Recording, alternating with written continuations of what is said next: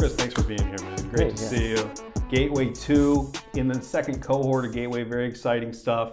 And Somatic cold brew infused cannabis coffee. Yep. Correct? Is Yep. that good? Is that the one liner there? Yeah. hmm So I love cold brew. I love coffee. I think most of the world does, but everything is infused these days. There are so many different kinds of infused products. Why coffee?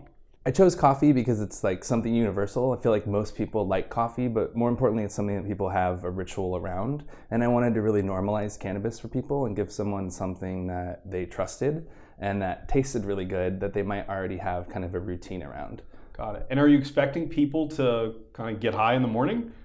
Um, I mean, it affects everybody differently, but for me, like a really low, I call it like a low functional dose. You know, it can just really start my day out right. It actually keeps me really focused and productive, but it helps me stay relaxed and feel creative. And kind of, I come from a marketing background, and kind of being relaxed and creative is usually the key. So dosing is really crucial here. And you, we were talking about a little earlier. You made a, a clear point. This is 15 milligrams, the entire bottle, Yeah. Mm-hmm. which is a pretty low dose, correct? Why, why 15? Why do you think that's the right number? I picked 15 milligrams because I think when you're new to cannabis, 5 milligrams is kind of your minimum effective dose level, and 15 is really easy to divide by 3. In fact, on the side of the bottle here, we have these little dose lines to help you find your dose. Each line is 5 milligrams. Um, but for someone like me who's been using cannabis for years, 15 milligrams is still a great dose for me. In fact, anything above 10, I'm not sure if I would really call it like a super focused functional dose for me. So to me, this is a great dose, whether you're kind of new to cannabis or you've been doing it for years like me, to just kind of stay productive. Sounds like a really great morning dose for me. Yeah. Honestly, Fif- 10, 15 milligrams, that's the right way to start your day for sure. Cheers, man. Cheers. So the thing you notice immediately is that it's also really good coffee. Yeah. Talk about what kind of coffee's in this. Yeah, so the thing I'm probably most excited about is I formed a partnership with Ritual Coffee, and they're local San Francisco roasters here. And they're kind of one of the purveyors of what's called the third wave coffee, which is single origin. They're they're uh, sourcing it directly from the growers. This this coffee here is from um, Colombia, and um, as you can tell, it's got really smooth flavor, and you should feel taste a little chocolate there with some notes of like lemon and currant, and you should have a really mild taste of the cannabis. We wanted to make the coffee the star, but I didn't want to erase cannabis from the flavors altogether. And we actually worked really hard doing. I did 48 different test batches of different brew types and methodologies to kind of land on a flavor that uh, really complemented the coffee and the cannabis. I don't. I mean, what do you think? Uh, I think it's delicious. I happen to really, really like cold brew far more than than regular coffee.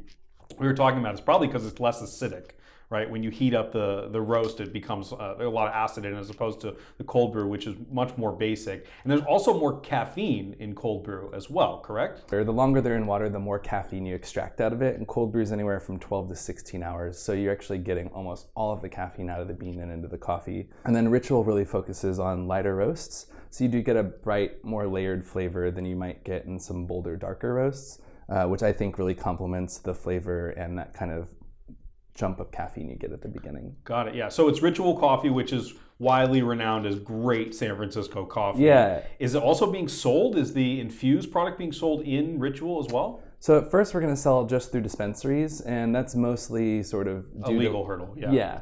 Um, you know, and I think uh, I'm really just staying focused on that first year where I know dispensaries are going to be my main outlet. But I am really excited to partner with dispensaries that are looking forward to building customer experiences. Um, and so, like Magnolia actually is going to be opening a cannabis cafe inside of Amoeba in Berkeley. Super cool. And so I'll be there, and you'll be able to go and have uh, you know cannabis coffee while you listen to some music. That sounds like fun to me. I'm going to be there. We're going to definitely do an opening Yeah, for sure. And I think you're going to see, you know, more and more of those types of places that are really building a place for people to enjoy and experience and build a community around. And those are the kind of, you know, places that I'm looking at building somatic around for the first year, kind of because coffee is really about sharing with other people, creating community, and uh, coming together. so this is a great first product line that comes out. What's next? What else is Somatic going to make? Yeah, I have about five products that I'm thinking of developing over the next year. The next one we're coming out with is a chocolate covered coffee bean. And so, again, we'll be able to use that great ritual bean, working with them to find just the right bean with just the right crunch. And uh, that'll be a great complement to this because I think, um, you know, chocolate covered coffee beans are uh, a little treat that a lot of brands create, and I think you know making one with the ritual bean is going to have a really amazing flavor. Yeah, yeah, yeah. There are several pretty good sized companies that make a chocolate covered espresso bean. Not Yeah. that we will name them now, uh, but you think the ritual flavor is going to be the difference there? Yeah, it's gonna be. it- I think uh, that's gonna make a big difference to people, and I think also with all the new people coming into cannabis, it's really gonna be about developing trust. And I think partnering with a non-cannabis brand who's known for what they do, coffee, actually helps to build trust with new customers. And that was one of the ideas behind building a partnership. And in fact, I went to Ritual originally just to talk about the parallel between cannabis and coffee and how the education level developed, how the market matured, and how you sort of slowly built connoisseurs on top of it. Mm-hmm. So I went there because like I'm really passionate about how the cannabis culture has developed, and I saw a parallel to the beans, and I just wanted to go chat with Ritual because they're my favorite coffee brand. Mm. And when we were chatting, we just I threw out an idea. I said, "Would you want to do something together?" And they said, "Let me think about it." Yes, absolutely. Okay, so you said the, the second one is going to be the chocolate covered espresso bean, and then you got some other ideas coming down the pipeline as well?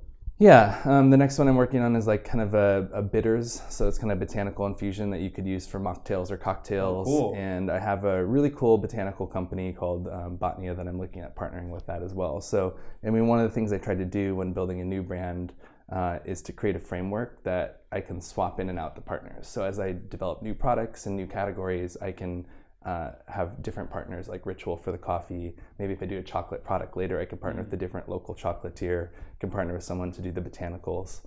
Bitters sounds very cool. I love, love old fashions. Yeah, So to have an infused old fashioned done the right way with the bitters, that sounds very cool.